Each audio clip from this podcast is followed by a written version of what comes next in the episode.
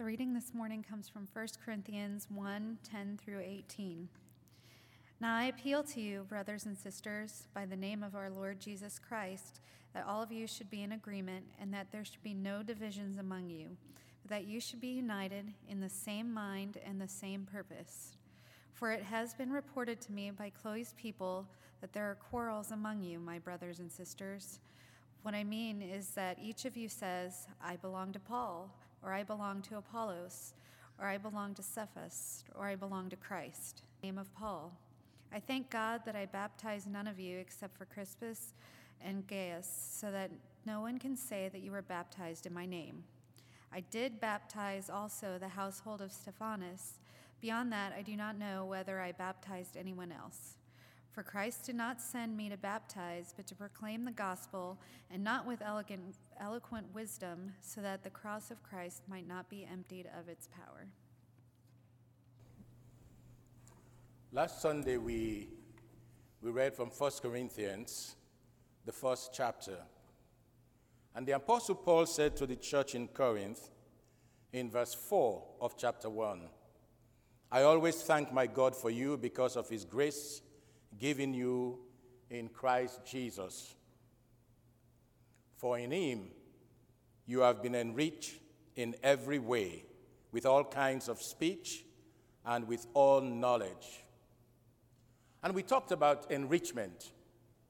We talked about the fact that God continues daily to enrich our lives to improve our lives, to improve who we are as individuals, but more so as Christians.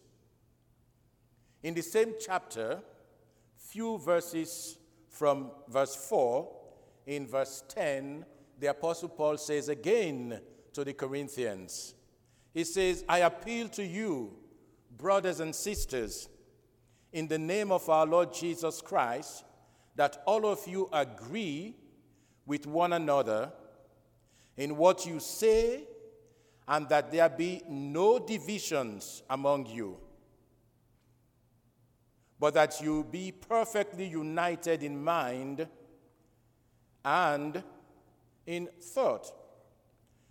The Apostle Paul continues to admonish the people, the, the Christians in Corinth. First, he let them know that he's praying for them, thanking God for who they are.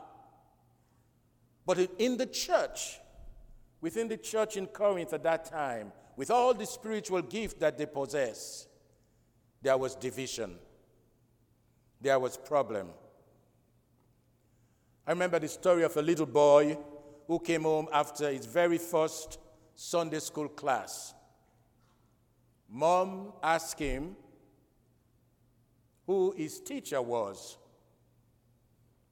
The little boy answered, She was a real nice lady.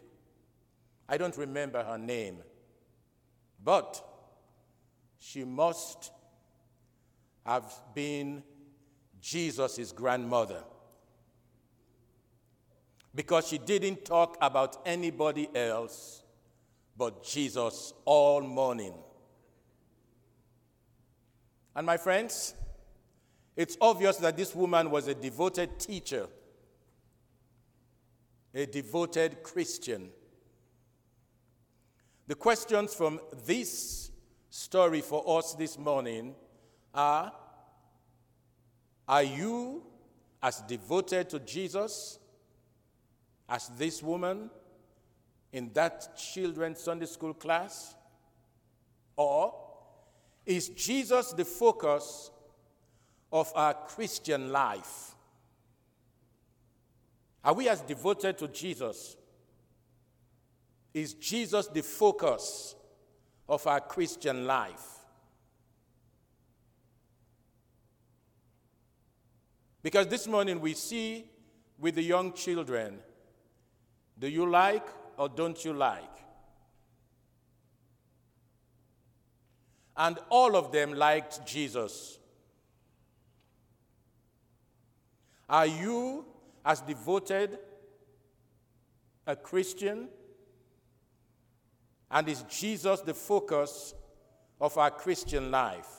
The Apostle Paul is in this passage calling on the Corinthians to live up to their identity in Jesus Christ. Because if we say we are Christians, we are identified with Jesus Christ. There is no doubt about it. The Apostle Paul is pleading. Christians, he says, please focus on Jesus Christ and be united. Focus on Jesus Christ and be united.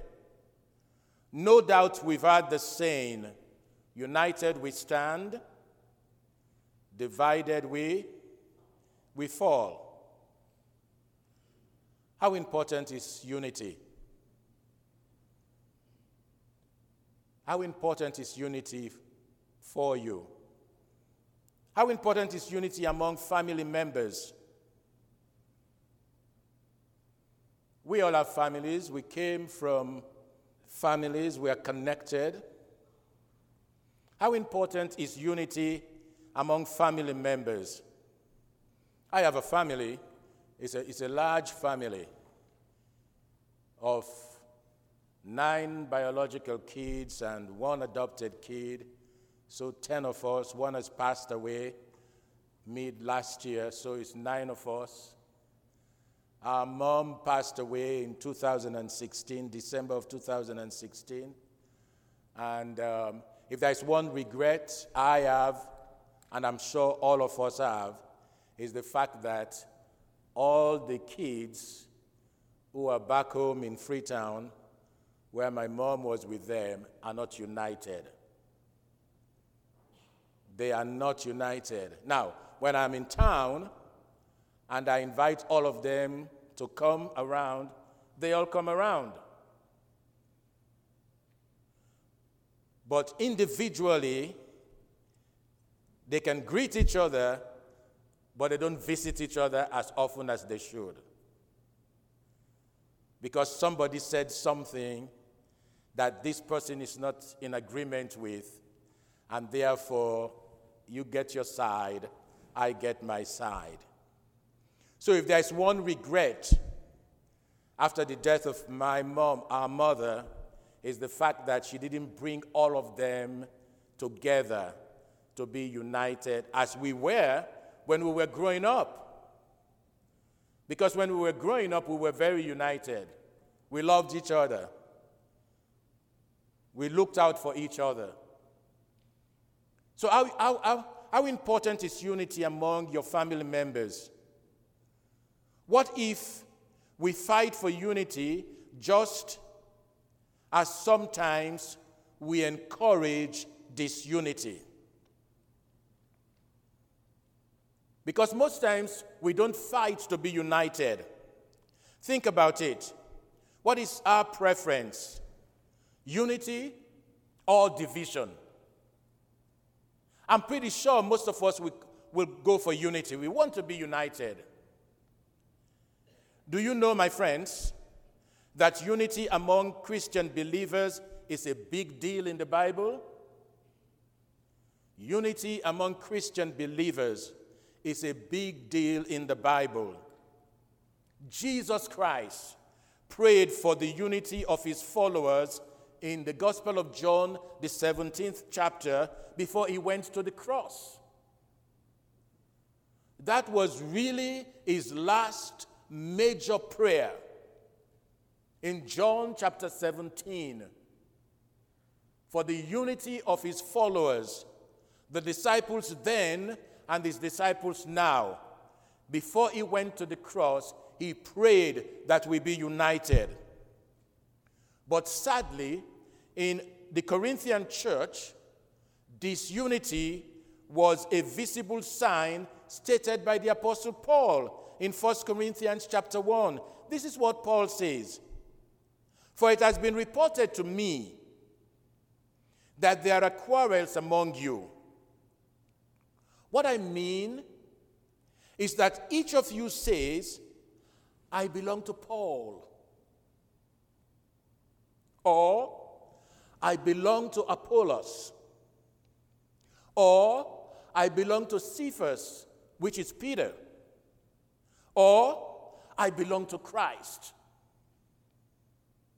Then Paul asked the question in verse 13 Has Christ been divided? Was Paul crucified for you? And you can go on. Was Apollos crucified for you? Was Cephas crucified for you?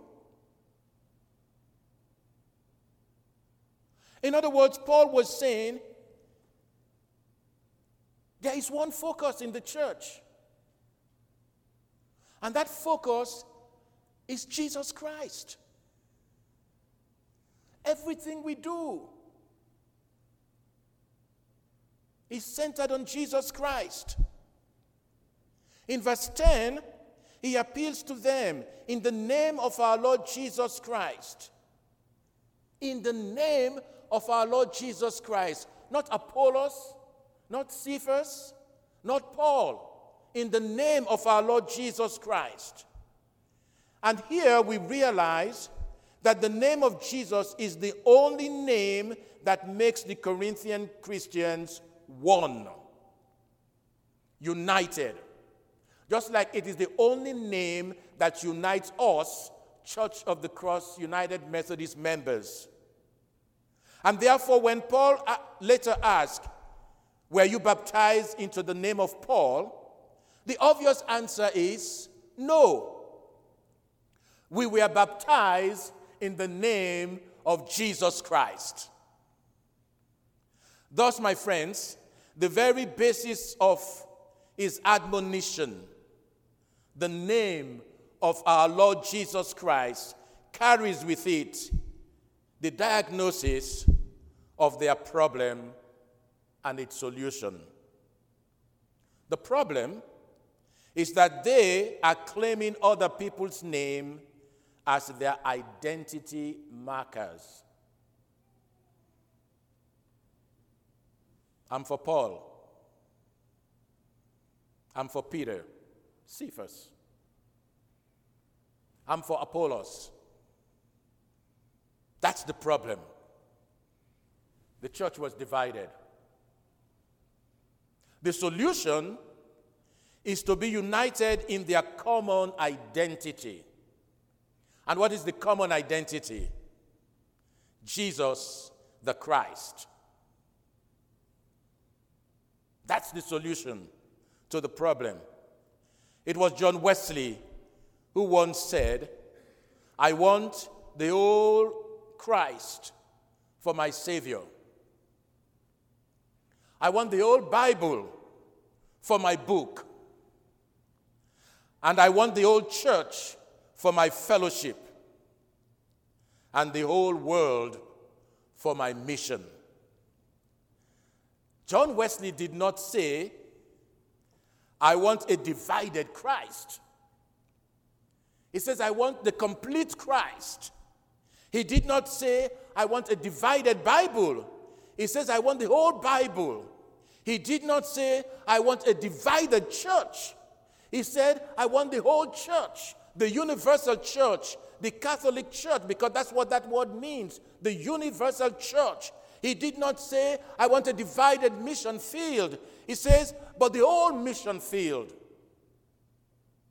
Here, John Wesley was talking about the unity we should be talking about. And let's make no mistake in, in proclaiming the, this truth. If there is one thing more than another required in the church of God today, it is that we present a united front to the enemy. A united front. Because the church will never exist without enemies. The enemy is there, ready to divide the church of Jesus Christ. And if there is one thing the church should require today, my friends, it is that we present a united front to the enemy united, not divided. Once there was a farmer, he had five sons. And these five kids were very selfish. They are always quarreling. Divided we are, not as kids, but as adults. So this farmer was worried about these five sons of his. He was his, on his deathbed.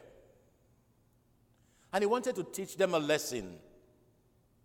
He advised them to live in unity. But they didn't care. They didn't care. So he asked his servant to bring a bundle of sticks. Then he called his sons one by one and asked them to break the bundle of sticks. But no one could do that. Then he ordered the servant to untie the bundle. Now, each one of his sons could break the individual stick easily. The dad then advised his sons to live like a bundle of sticks. Because if you live like a bundle of sticks, no one is going to break you. No one is going to divide you. The sons, from that moment, promised to be united, to be one. My friends, unity in the church does not imply uniformity. It does not mean that all Christians will think alike. It does not mean that all of us will do the same thing. But unity in the church is very important. And so within the United Methodist Church, because I cannot talk about unity without talking about what's going on in our United Methodist denomination. Within the United Methodist Church today, we now talk about a church divided. Divided into traditionalists, divided into progressives, divided into centrists, and a few more divisions. But we need to realize that church unity does not mean uniformity. Rather, it does imply a common purpose and an interdependence within the body of Jesus Christ. We, as Christians, and more so as United Methodists, are called to be united. I was reading an interview with Bishop Ough. And in response to a speech at the World Methodist Conference recently, uh, Dr. Campbell, the presenter, asked the audience to pray for the United Methodist Church and offer its counsel and other support. After the address, Bishop Ough, Bishop Ough used to be the bishop of West Ohio Conference, and I think he served us for about three quadrennium uh, before he went to Minnesota now. And Bishop Ough approached Dr. Campbell to counter the view that the denomination, United Methodist, can't hold together. And he said this He says, I think it's far more helpful and also far more faithful to assume that God's imagination is greater than our impoverished imagination. And that if we surrender to that, we might discover ways to be together that might look different, but nonetheless continue and affirm our unity. And I, I and I believe that. God's imagination is far greater than our impoverished imagination. And if we continue to hold on to God's imagination, better days are coming. Better days are coming. My friends, I believe that this is where the denomination is heading with the proposed protocol of reconciliation and grace through separation, because that's the, that's the document that came out not too long ago. The document that people will study, look at all the ramifications, and bring it together into something that will be presented at General Conference in May. The point in our passage from the Apostle Paul is this Is Christ divided? That's the point. Is Christ divided? In the first century of the Christian church, through prayer and through preaching of the word, the church, it was said, was turning the world upside down. I'm sure you've heard that. The first century people, they were turning the world upside down. But in the 21st century, our century, Christians are not turning the world upside down. They seem to be turning the scripture upside down. My friends, as we talk about church unity, we must realize that harmonious relationship in our homes and in the church will not happen automatically. No, it doesn't. It doesn't happen automatically. At some point, your feelings will get hurt, or you will hurt someone else's feelings. There's no doubt about it. I mean, we do that all the time. There will be disagreement, sometimes over difficult issues. There will be personality clashes when someone gets on your nerves. There will be different preferences and sometimes over minor issues.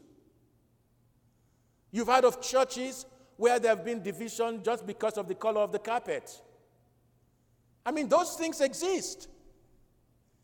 To resolve these problems, we must understand how important unity is to our Lord Jesus Christ. We must understand that unity isn't easy. I mean, if you have a family that is united, somebody worked on that. The grandparents or the great grandparents or the parents worked on that for that family to be united. Unity isn't easy. Most of us of those with whom we disagree.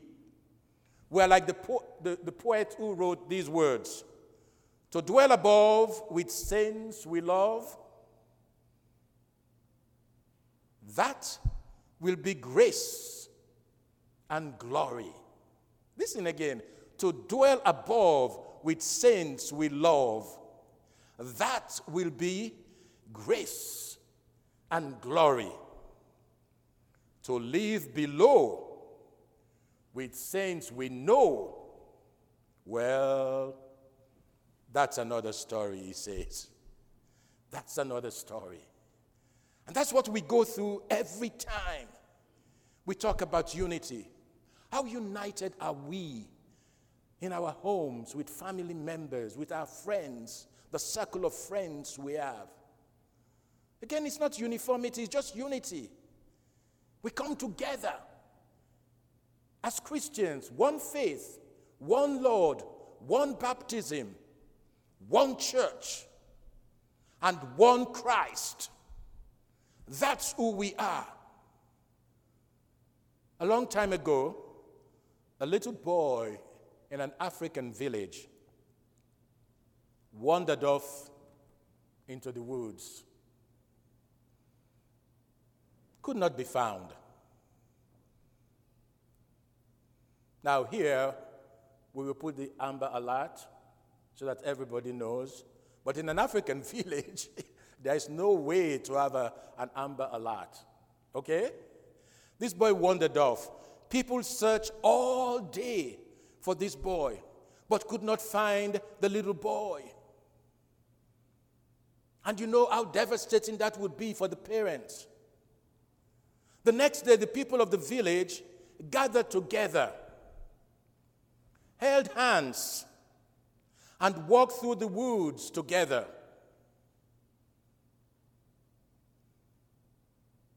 Holding hands, searching for this boy. And this enabled them to find the boy. But due to the cold night, he did not survive. He did not survive. In a anguish and with tears, the mother of the boy cried out, If only we would have held hands sooner. If only we would have held hands sooner. My friends, what if we hold hands to avoid family disunity? What if every time we meet we hold hands to show that we love each other? What if we hold hands to avoid disunity in most places we find ourselves? And what if we hold hands as a denomination to demonstrate our love for Jesus Christ? Christian unity is determined by whether we love one another and whether we reflect the love of God in Christ for the world that God has created. Unity or disunity, they will know us by our love. And so this morning we, we go home thinking about the church in Corinth, listening to the exhortation or admonition from the Apostle Paul. And we answer this question in your mind Is Jesus Christ divided? And if we're able to answer that question, my friends, we will know that in the church or within the church, even Jesus prayed for the unity of his disciples. Check your family members and see if there's disunity. And let me tell you, you can take the first step to bring them together. I do that every time I'm back home, taking the first step to bring my brothers and sisters together.